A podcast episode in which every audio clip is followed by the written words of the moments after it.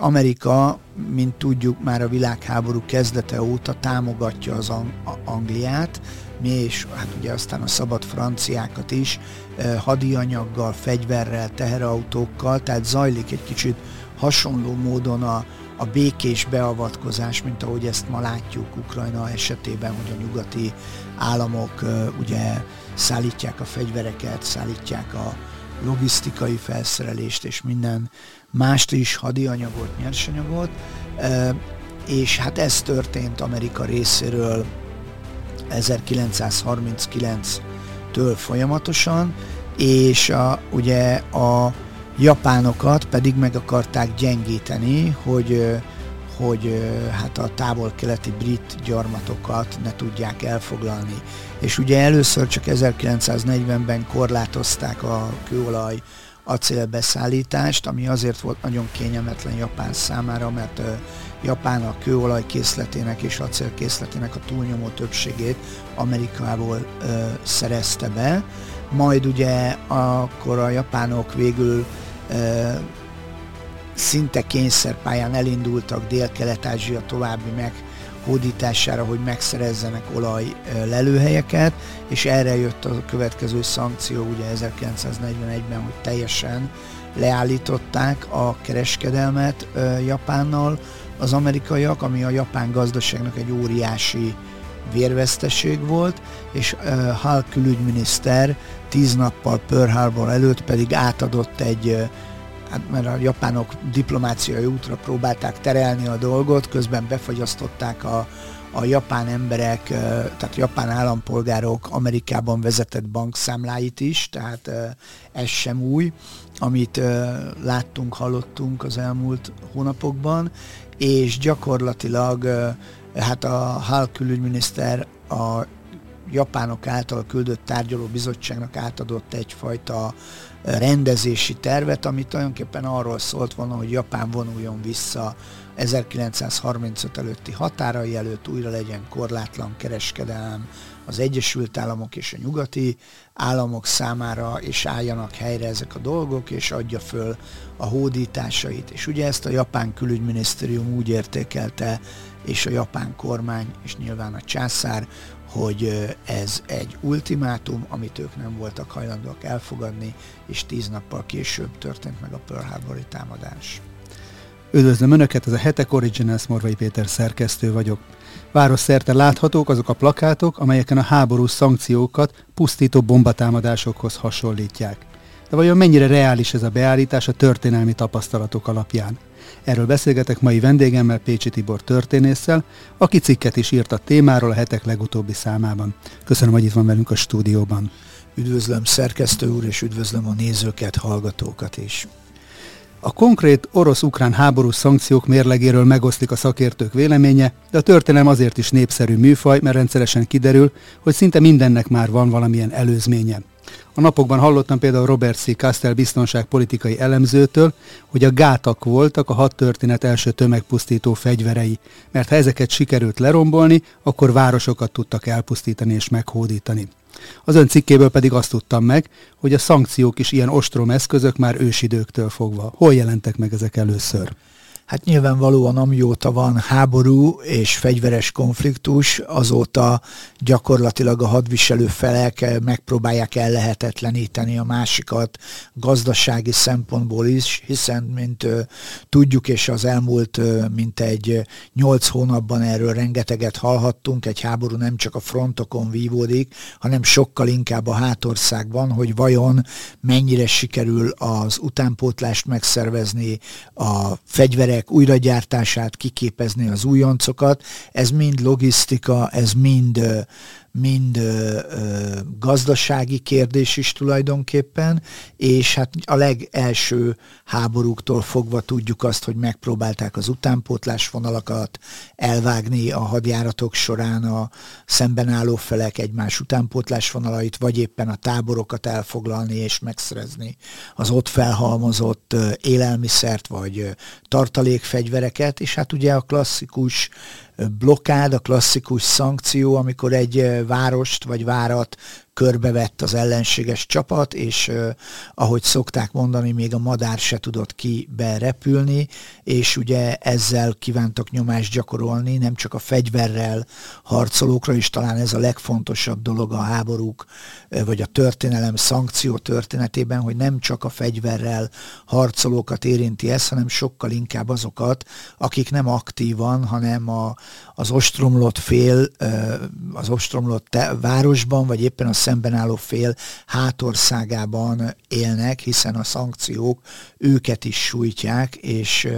nyilvánvaló emögött áll egy nyomásgyakorlás is, hogy ők a saját vezetésük ellen forduljanak. Maradtak esetleg az ókorból is már feljegyzések arról, hogy ilyen eszközöket használtak? Hát ugye maradt több feljegyzésünk is, lehetne megiddó egyiptomiak általi hét hónapos ostromát említeni, amiben az írásomban is utalok, vagy éppen a legismertebb talán, amit maga a nagy hadvezér Julius Cézár írt meg a, a Gall háború című munkájában, amikor Alézia várát ostromolták, akkor a, ugye a gallok ott voltak a Vercingetorix vezetésével a városfalakon belül, és a rómaiak egy kettős fallal vették körül a várost, amely közé eh, rakták a saját táboraikat, megvédve ezzel a felmentő seregtől is, és eljött az a pont a hosszú hónapokig tartó ostom után, hogy eh, a város védői egyszerűen azzal szembesültek, hogy nem tudják élelmezni azokat a személyeket, jelesül nőket, gyerekeket, sebesülteket, öregeket, akik nem aktívan vesznek részt a harcokban. Ugye leírja Cézár, hogy kiküldték őket az ostromlók kegyelmére bízva, de a rómaiak nem ismertek kegyelmet, és ilyen módon ott éheztették halára szerencsétlen embereket a két fal között, tehát az ostromlók gyűrűje és a várost védő falak közötti senki földjén. Úgyhogy vannak ilyen feljegyzések, vagy éppen a Titus által Jeruzsálem Titus által végrehajtott ostroma Jeruzsálemnek ugye Krisztus után 70-ben, ott is olvassuk, hogy a fákat is kivágták az ostromlók, és gyakorlatilag körbevették úgy a várost, hogy nem, nem engedtek ki senkit a városból, és tudunk arról, hogy olyan Josephus Flavius leírja, hogy olyan éjség volt, hogy az emberek a sarújuk bőrszíját is megették, illetve hát a kanibalizmusra is sor került. Ez talán kevésbé ismer, de Jeruzsálemnek az ostroma az ókornak az egyik legnagyobb város ostroma volt, és maga a római birodalom is nagyon nagy erőket, rendkívül erőket mozgósított ennek érdekében. Tehát a légióknak a nagy részét összevonták ott a város alatt? Hát sok régiót összevontak, és tudunk arról, hogy még innen Pannoniából is vonultak oda csapatok ostromolni, illetve később ott az ostromban résztvevő katonák és zsidó rabszolgák érkeztek Pannonia provincia területére, igen. Most, hogyha lépünk a történelembe, akkor látjuk, hogy később és irodalmi példákból is tudjuk, hogy az kiéheztetés az eszköz maradt a török hódító, hódítások idején is. Mi volt ennek a stratégiának a célja, és hogyan, milyen hatékonysággal működött itt Magyarországon? Hát ugye a stratégiának egyetlen célja volt az erősségek megszerzése minél hamarabb. És ugye egyetlen hadvezető, egyetlen tábornok, egyetlen hadvezér sem szereti a saját embereinek az életét kockáztatni, különösen egy olyan hadjárat során, amelyek mondjuk az 1526 és, és 66 közötti 40 évben Magyarországon zajlottak a törökök által, hiszen nagy tömegű hadsereget kellett mozgatni, többek között ezért kellett Nándorfehérvárt elfoglalni, hiszen az utánpótlás, az élelmiszer, a fegyverek, állatok egy része az a Dunán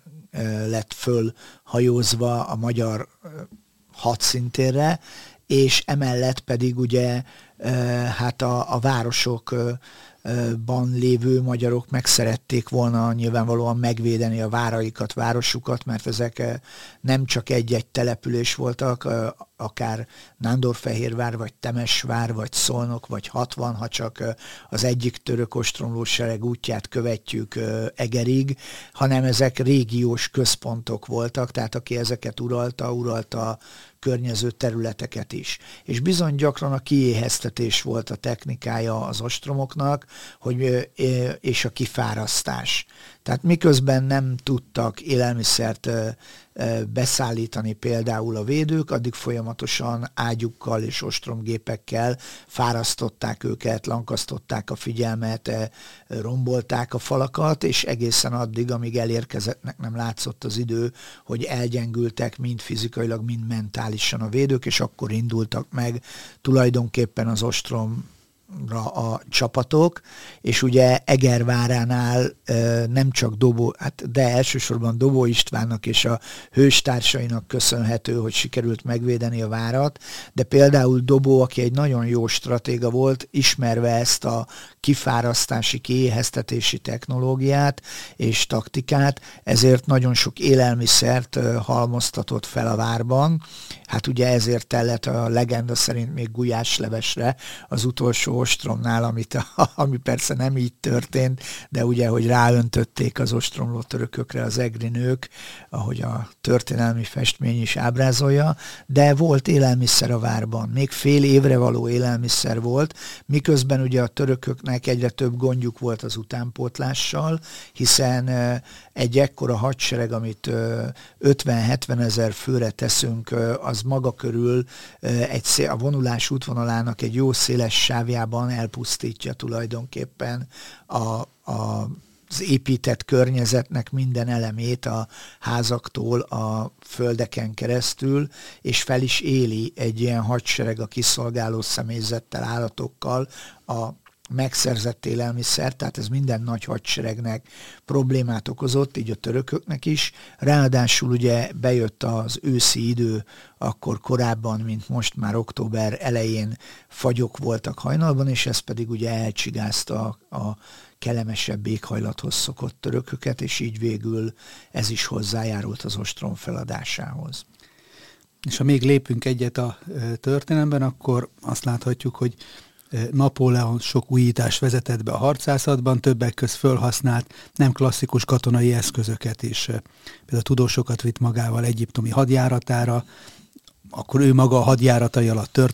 törvénykönyvet írt, és gazdasági téren is igyekezett megtörni az ellenfelét, ellenfeleit. Honnan jött a kontinentális zárlat terve, és milyen eredménnyel járt ez? Ez egy nagyon zseniális ötlete volt Napóleonnak, hiszen, mint tudjuk, Anglia nem a kontinens valójában, hanem egy, egy szigetország, amelyik a világtengereken kereskedik, illetve mivel szigetország, ezért korlátoltak a szárazföldi területei, tehát elvileg ellehetetleníthető a beszállítások miatt, az importkényszer miatt ellehetetleníthető egy zárlattal, de valójában ez inkább egy kitiltás volt, tehát az európai kontinens kikötőiből, és ugye amikor Napóleon kiadja ezt a rendelkezését, akkor Európa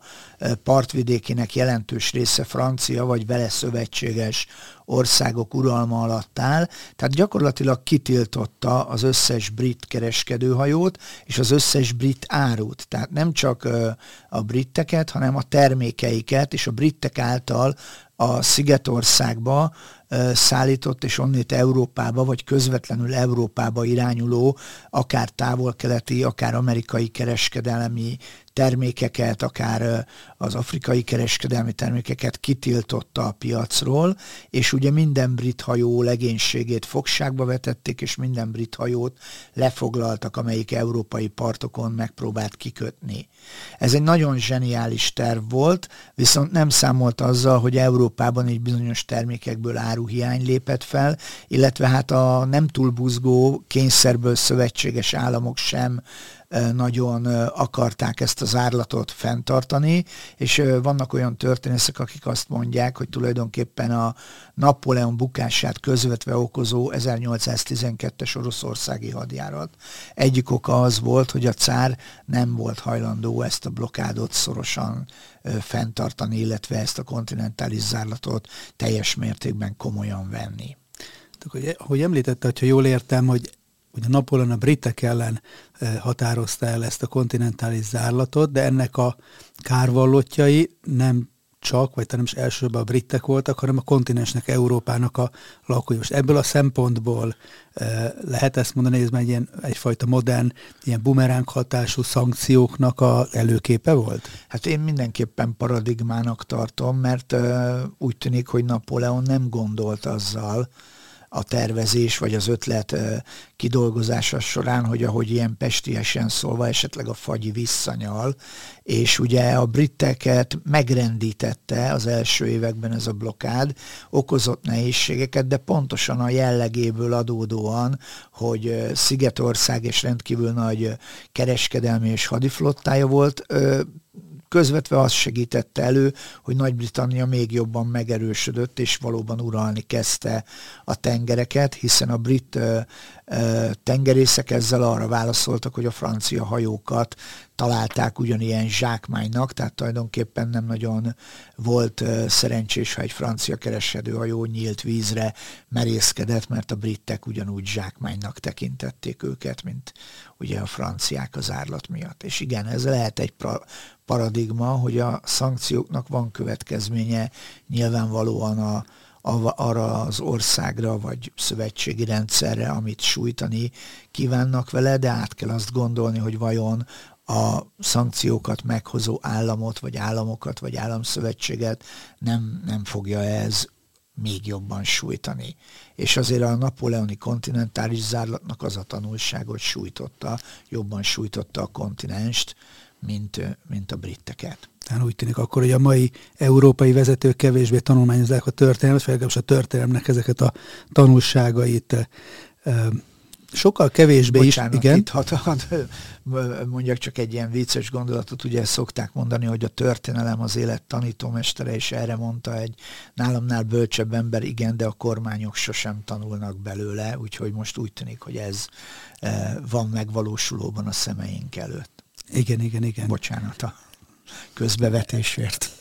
Minden, minden, minden nek a történelme, vagy nagyon sok mindennek van aktualitása, így ennek is. Az európai kontinentális blokádnál sokkal kevésbé ismert, amit szintén a cikkében említ példát, és nagyon érdekes, hogy az amerikai polgárháború során is volt legalábbis terv szintjén egy ilyen körbekerítés. Kik és hogyan akarták az ellenséget megtörni ezzel a módszerrel? Ugye az amerikai polgárháború tulajdonképpen az észak és a déli amerikai államok között zajlott, tehát nyilván ezért is hívjuk polgárháborúnak, és azért itt megjegyezném, hogy nem elsősorban a rabszolga felszabadítás volt a célja, hanem az unió egységének a helyreállítása, amivel ugye Abraham Lincoln szembesült az elnökké választását követően a hatalom átadás időszakában rengeteg déli állam kivált az unióból, és tulajdonképpen Lincoln helyre akarta állítani az uniót. Tehát a, ha már még egy paradigmát nézünk, akkor Amerika megosztottsága nem új keletű, uh-huh. nem az elmúlt 4-8-12 évben, hanem valóban ez már van egy történelmi példa, hogy jóval korábban is megtörtént, és ugye amikor kitört a fegyveres harc, amit egyébként a déliek kezdeményeztek, akkor a az északi haderők főparancsnok, a Winfield Scott tábornok kidolgozott egy tervet, amit ugye úgy is hívtak, hogy Scott anakondája, vagy anakonda terv, amivel megpróbálta volna a Mississippi völgyében vízi úton lezárni, ugye Mississippi legnagyobb folyója az Egyesült Államoknak, tehát lezárta volna ezt, mint kereskedelmi utat, illetve New Orleans-től egészen Marylandi partokig lezárta volna ezt a jóval több mint 4500 kilométeres partszakaszt őrhajókkal. És ugye ezt említette ön is, hogy nem valósult meg teljesen, többek között azért, mert Scott rövidesen megbukott, másrészt pedig a washingtoni adminisztráció sem látta ezt olyan nagyszerűnek és sikerre vezetőnek, és túl költségesnek találták volna ugye a partoknak az ellenőrzését, illetve hát csak úgy lehetett volna ellenőrizni ezeket a partokat, hogy elfoglalnak erődítményeket, ez pedig hosszadalmas, ugye katonai feladat volt, de ennek ellenére működött valamilyen szinten a blokkád, ugye én is említem az írásomban, hogy nagyjából 25%-ban sikeres volt, de minden négy blokkádtörési kísérletből, tehát a hajóval áru kiszállítás vagy beszállítási kísérletből négyből három sikerült, tehát nem volt ez egy ilyen hermetikus lezárás, Ugyanakkor viszont, mivel kockázatos volt, hiszen e, azért egy hajót mindig elfogtak négyből a, az északiak, ezért át egy ilyen áru eltérítő hatása lett, és valójában nem azok a nyersanyagok érkeztek meg, vagy, vagy fegyvergyártásra, sinek felújítására, hajóépítésre alkalmas anyagok érkeztek meg a déli államokba, amelyekre szükség lett volna a háború elnyújtásához, mert azt hiszem megnyerni azért nem tudta volna dél, de, de olyan áruk érkeztek, amik nagyobb hasznot reméltek a kereskedők, úgyhogy luxus cikkek érkeztek Európából, ami nagyon jó volt, és nagyon nagy hasznot hozott a sikeresen blokkádot áttörő hajók tulajdonosainak, de valójában a dél had, had, hadseregének, illetve harcának nem voltak segítségére.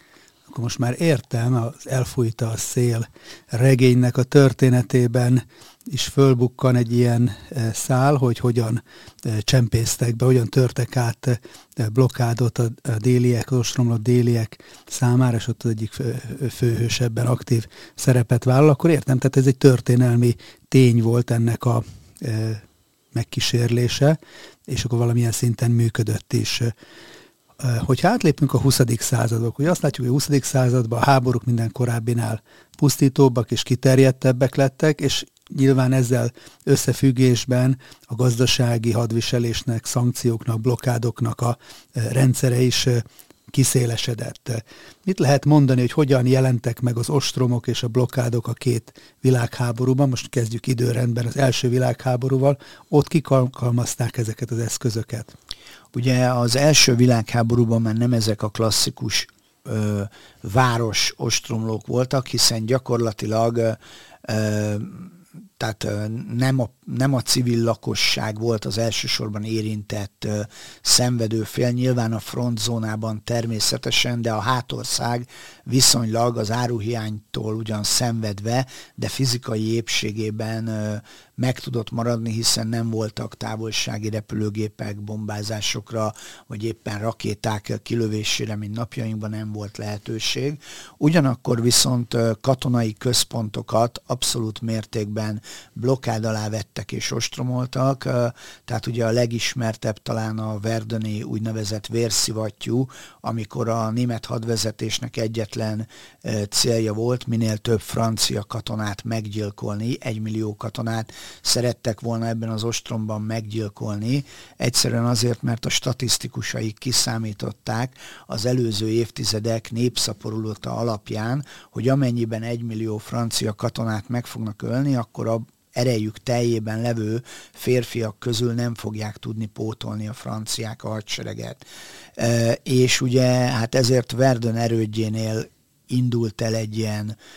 blokkád és ostrom helyzet, amiben valóban nagyon több százezer franciát öltek meg, és több százezer német is elesett. Ugyanakkor viszont itt is sikertelen volt, hiszen nem törte meg a francia ellenállást, sőt összekovácsolta azt, mert a németek az ostrom során egyetlen, tehát egyetlen hadosztályukat töltötték föl újra és újra, és az, az, azzal ostromolták, míg a franciák ö, folyamatosan cserélték a védő, védekező csapatokat, és tulajdonképpen ez a Verdun egy ilyen e, hadsereg kohéziót hozott létre, aminek az lett az eredménye, hogy ö, mentálisan sokkal jobb ö, harci szellembe kerültek a franciák ennek a hatására például, hiszen tudták, hogy micsoda barbarizmus ellen harcolnak. Ugye ez az első világháború, hát a második világháborúban már Ja, igen. Még, még mielőtt átlépnék a második világháború, ugye volt a két világháború között is ö, ö, szankció. Egyrészt ugye Németországgal szemben a háborús verességet követően egy nagyon súlyos retorziót alkalmaztak. Mennyiben járult ez hozzá a Weimári köztársaság bukásához, és utána a nácizmus fölemelkedéséhez?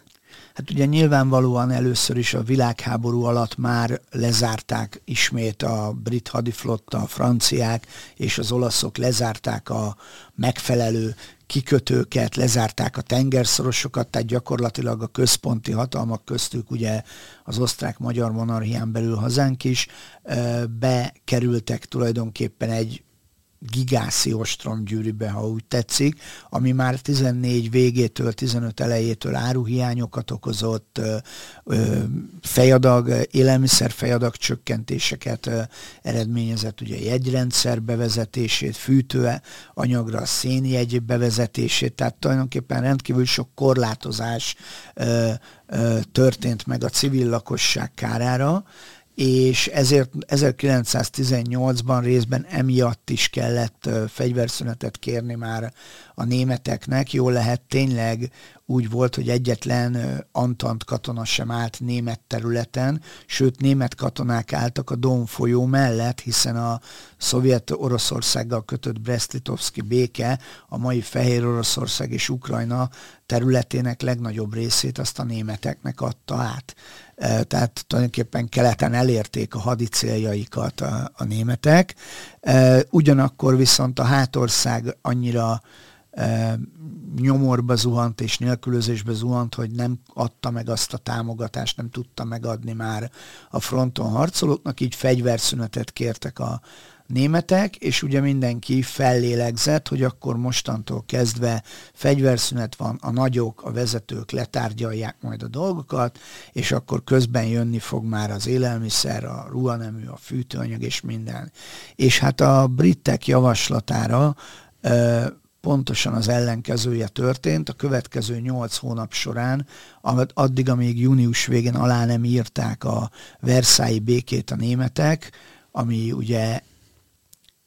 komoly szankciókkal sújtotta őket is, komoly területveszteségekkel, hadsereg leszereléssel, jóvátételfizetéssel, iparkorlátozási rendelkezéseket, tehát nagyon komoly békét kellett aláírniuk. Egészen a békeszerződés aláírásáig az Antant föntartotta ezt a blokádot, és hát ennek az lett az eredménye, hogy közel 200 ezer német még ebben a 8 hónapban belehalt az éhezésbe, vagy a nélkülözésbe, vagy ennek a következményeibe. Tehát itt ugye már egy nem háborús helyzettel állunk szemben, hanem tulajdonképpen egy tárgyalásos, fegyverszüneti, tárgyalásos, béketárgyalásos időszak, de még mindig föntartják a szankciókat, hogy a politikai nyomás az ön által is említett formálódó Weimári köztársaság vezetőin fönnmaradjon, és hát nyilvánvalóan ennek a megélése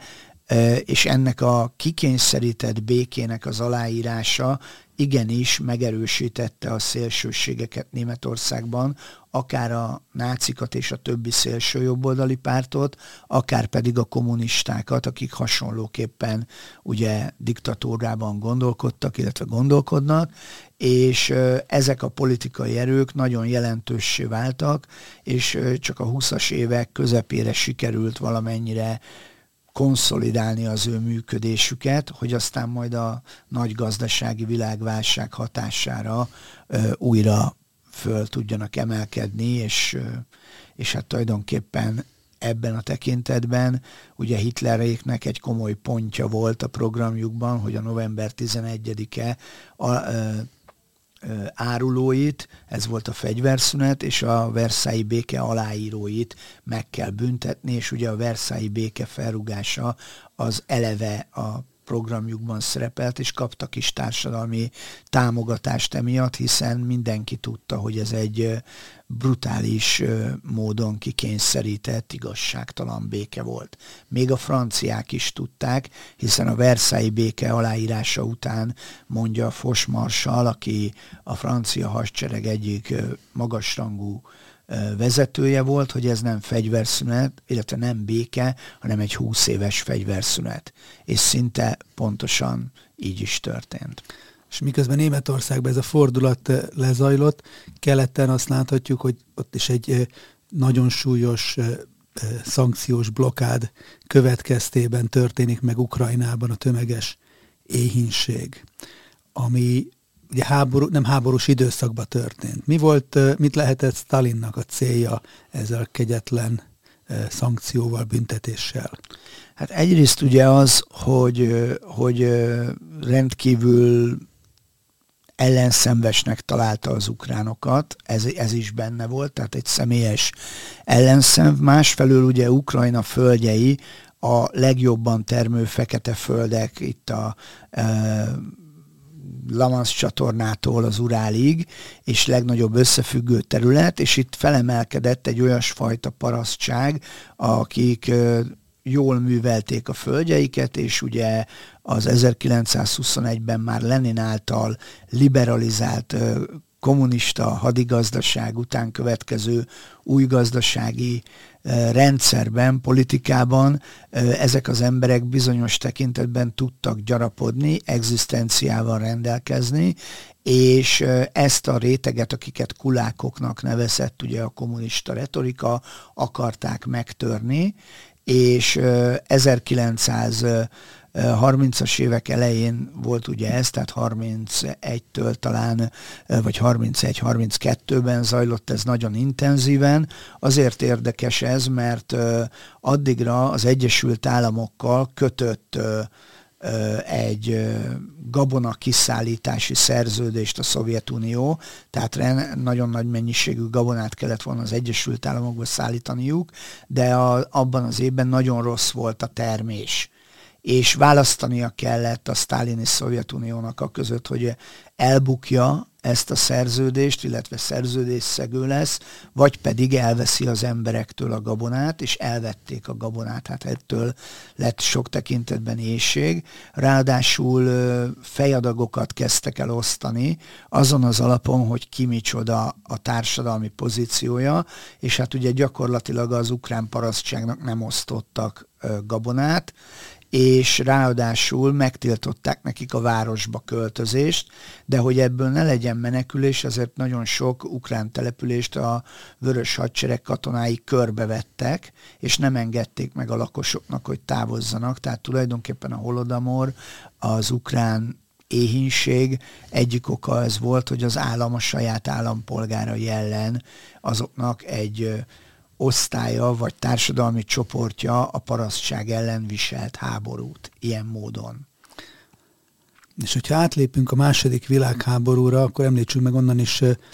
néhány példát. Az egyik ugye, amit a cikkében is olvashattam, hogy Leningrádnak a blokkádja, ami talán 900 napon át tartott. Itt hogyan valósult ez meg? Hát ugye Leningrádot gyakorlatilag már 1941 késő nyarára elérik a németek, és ugye ez egy szimbolikus város, hiszen még amikor Szentpétervárnak hívták leánykori nevén, akkor, akkor ugye itt születik meg tulajdonképpen a bolsevik rendszer, hiszen itt ö, választják meg Lenint és a bolsevik pártot a Szovjetunió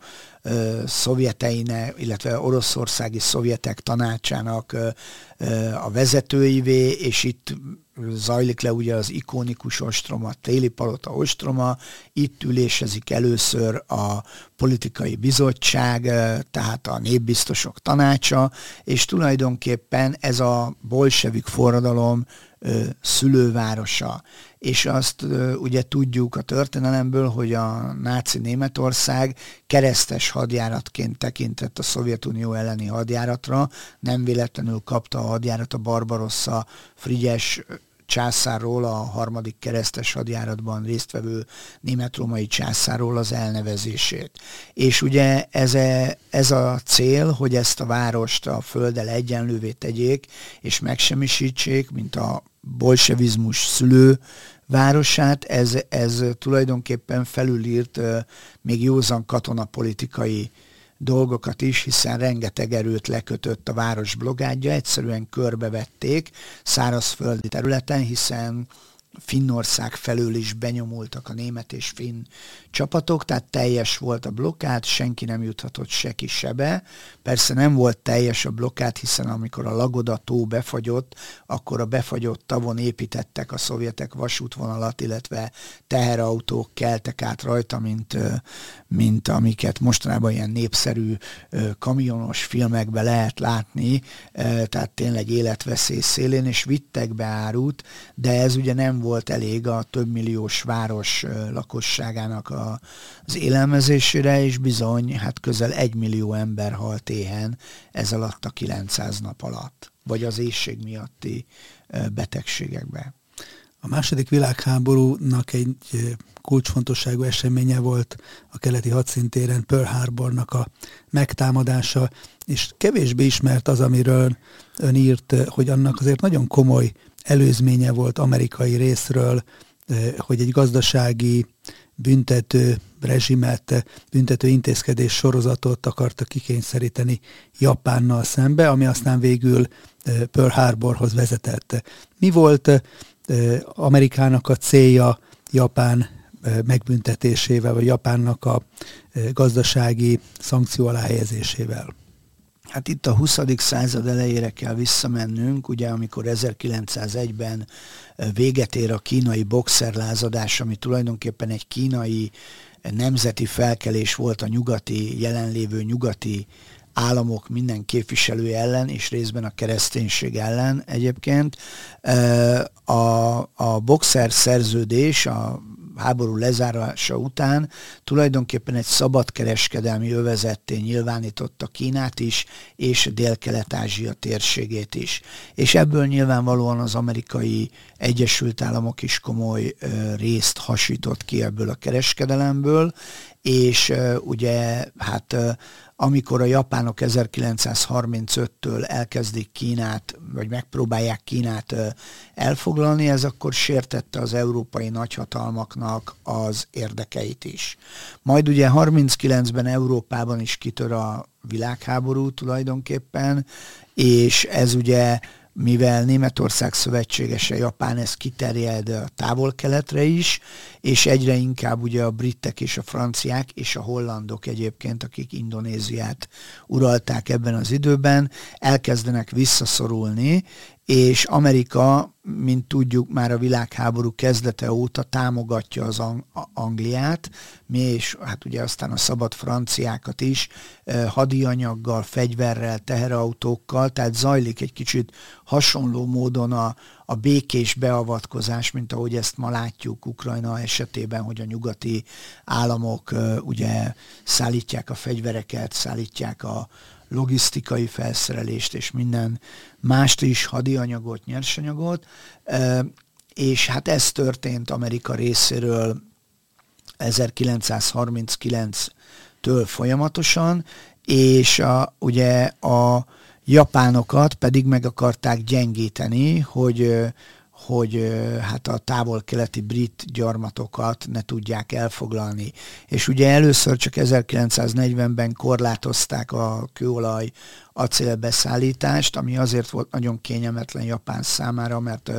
Japán a kőolaj készletének és acélkészletének a túlnyomó többségét Amerikából ö, szerezte be. Majd ugye akkor a japánok végül ö,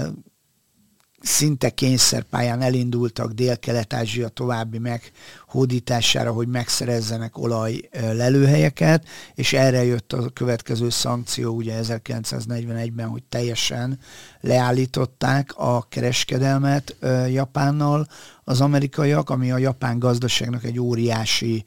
vérveszteség volt, és uh, Hall külügyminiszter tíz nappal Pearl Harbor előtt pedig átadott egy uh,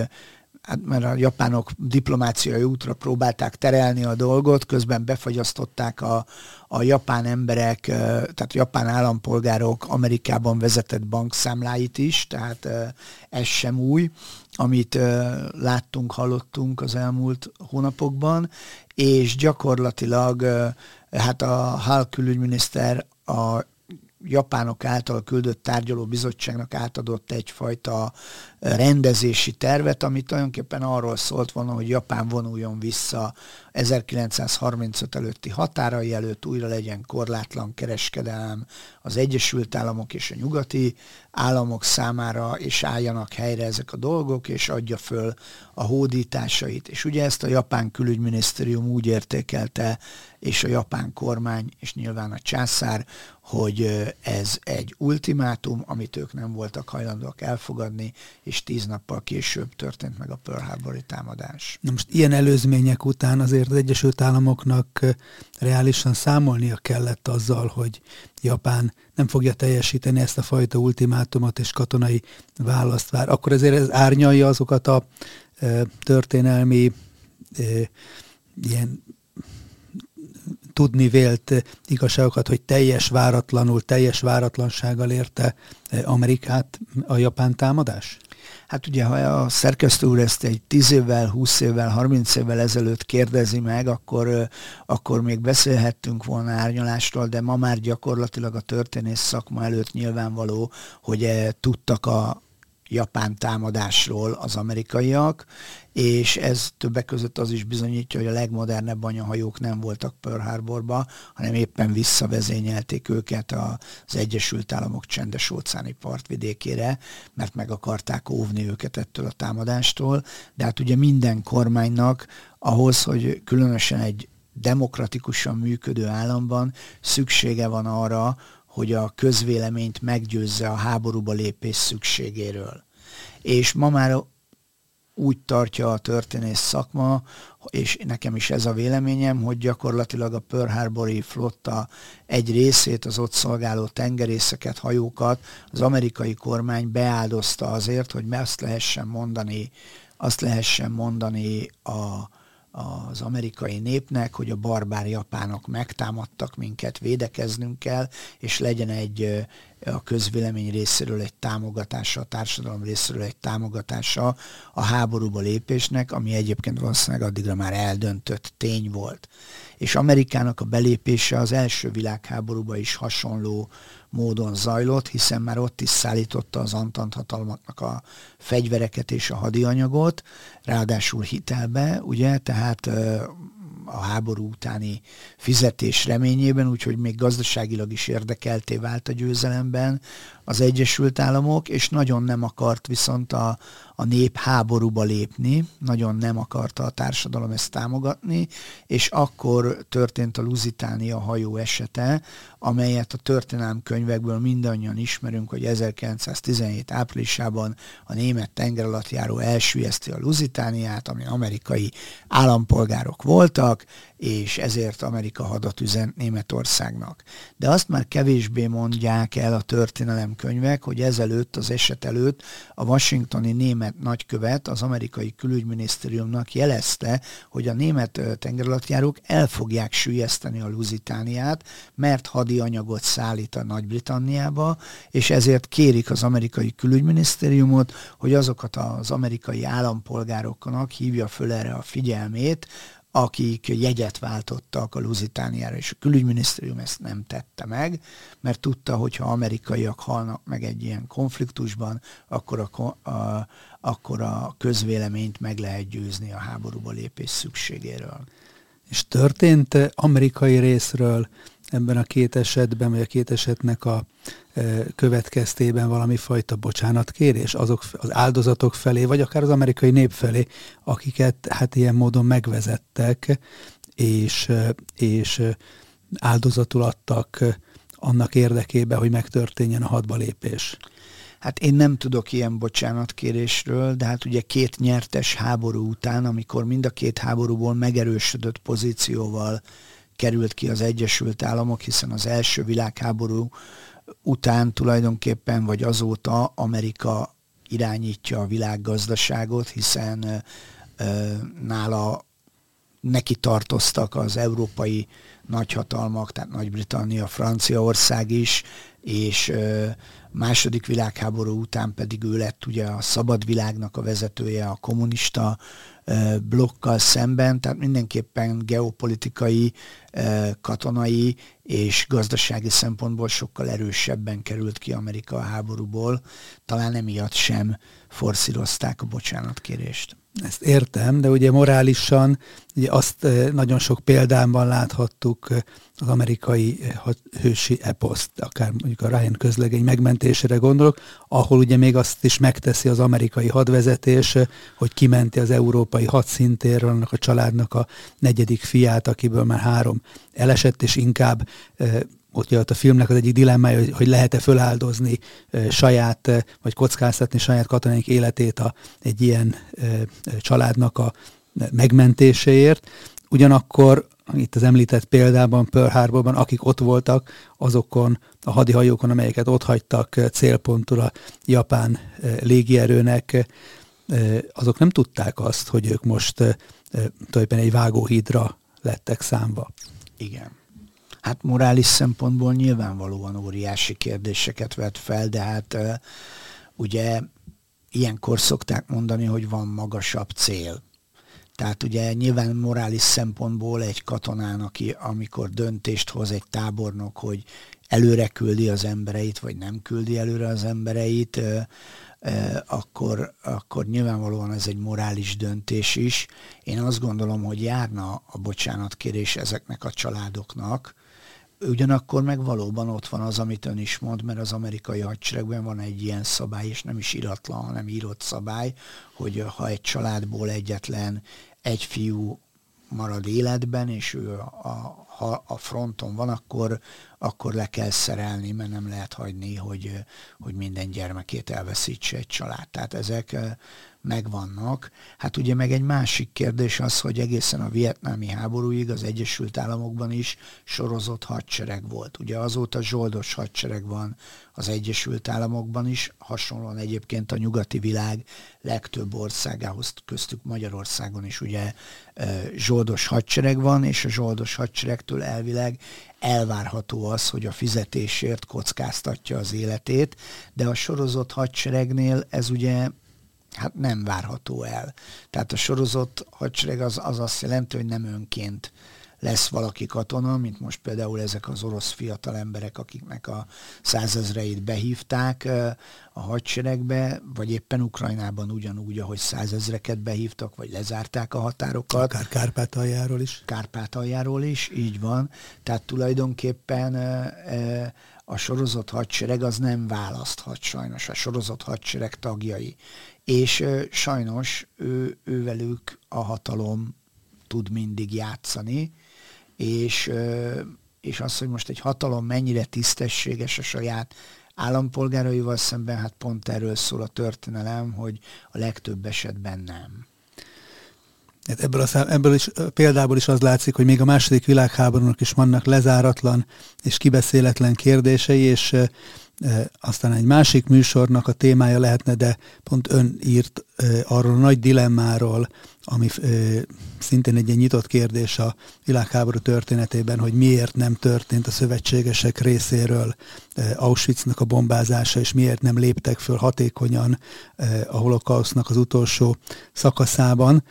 Szeretnék majd erről egyszer egy külön műsorban beszélni, mert ez is egy nagyon izgalmas kérdés. De most itt a szankcióknál maradva még, tehát a második világháború után ugye a hidegháború, a két nagy hatalmi blokk kialakult, és itt is életbe lépett egyfajta gazdasági kiszorítás, elsősorban ugye a keleti blokk felé. Ez volt a kokom lista. Ez hogyan alakult ki, és milyen célja volt? Hát ugye azt lehetett látni a második világháború végén már, hogy itt két szemben álló fél lesz, a nyugati szövetségesek és a, akik a szabad világ képviselői, a demokratikus értékek több, több pártiság, sokszínűség képviselői, illetve a, a kommunista blokk, és ugye most egy külön műsor tényleg megérne az is, hogy hogyan történik meg ugye Jaltában például Európa felosztása a két fél között, mert ez is megtörtént már az emberek megkérdezése nélkül,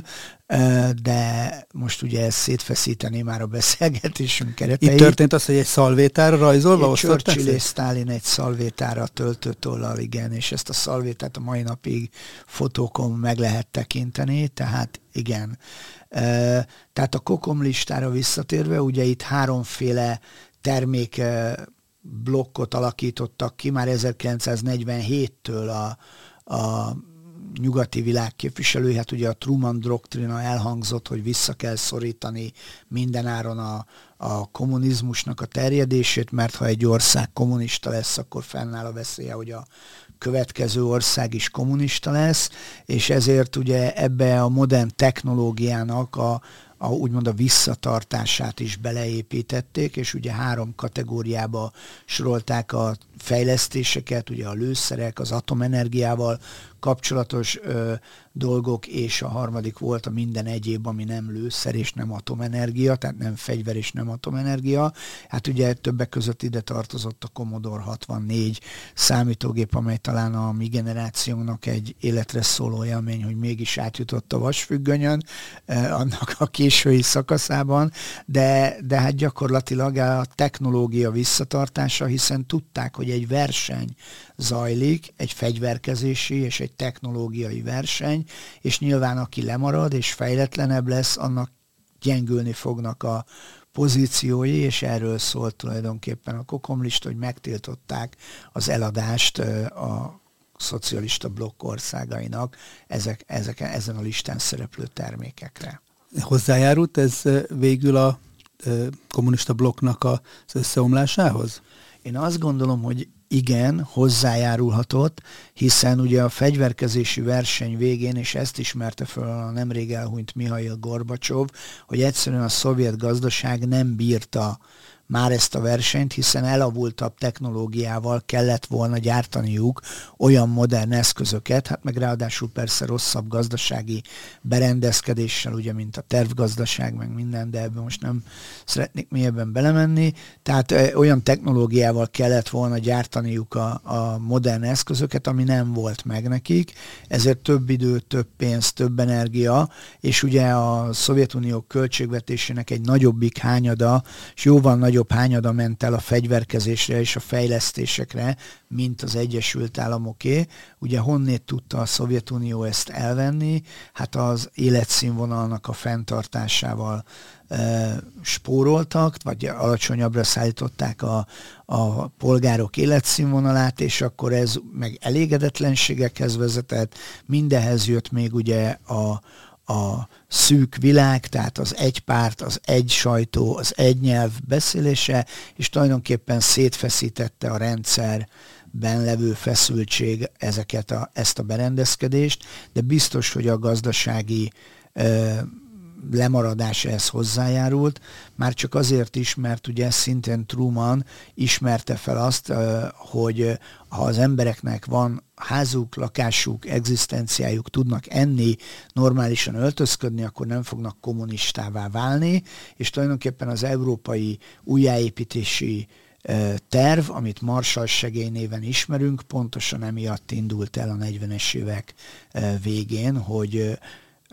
ahol hagyják, és hát nyilván ezért nem hagyták a kelet-európai szovjet befolyás alatt lévő országok a Marshall segély megjelenését, tehát ahol hagyják, ott lehetett fejleszteni, lehetett talpra állítani a gazdaságot, és ugye kialakultak azok a nyugat-európai jóléti társadalmak, amelyek még ma is élesen különböznek a poszt-szovjet zónától vagy világtól.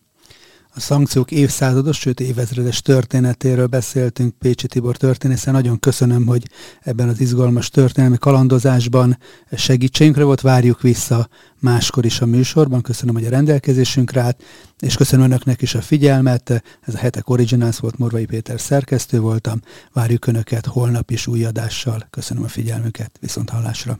Én is köszönöm szerkesztő úrnak és a nézőknek, hallgatóknak a figyelmet.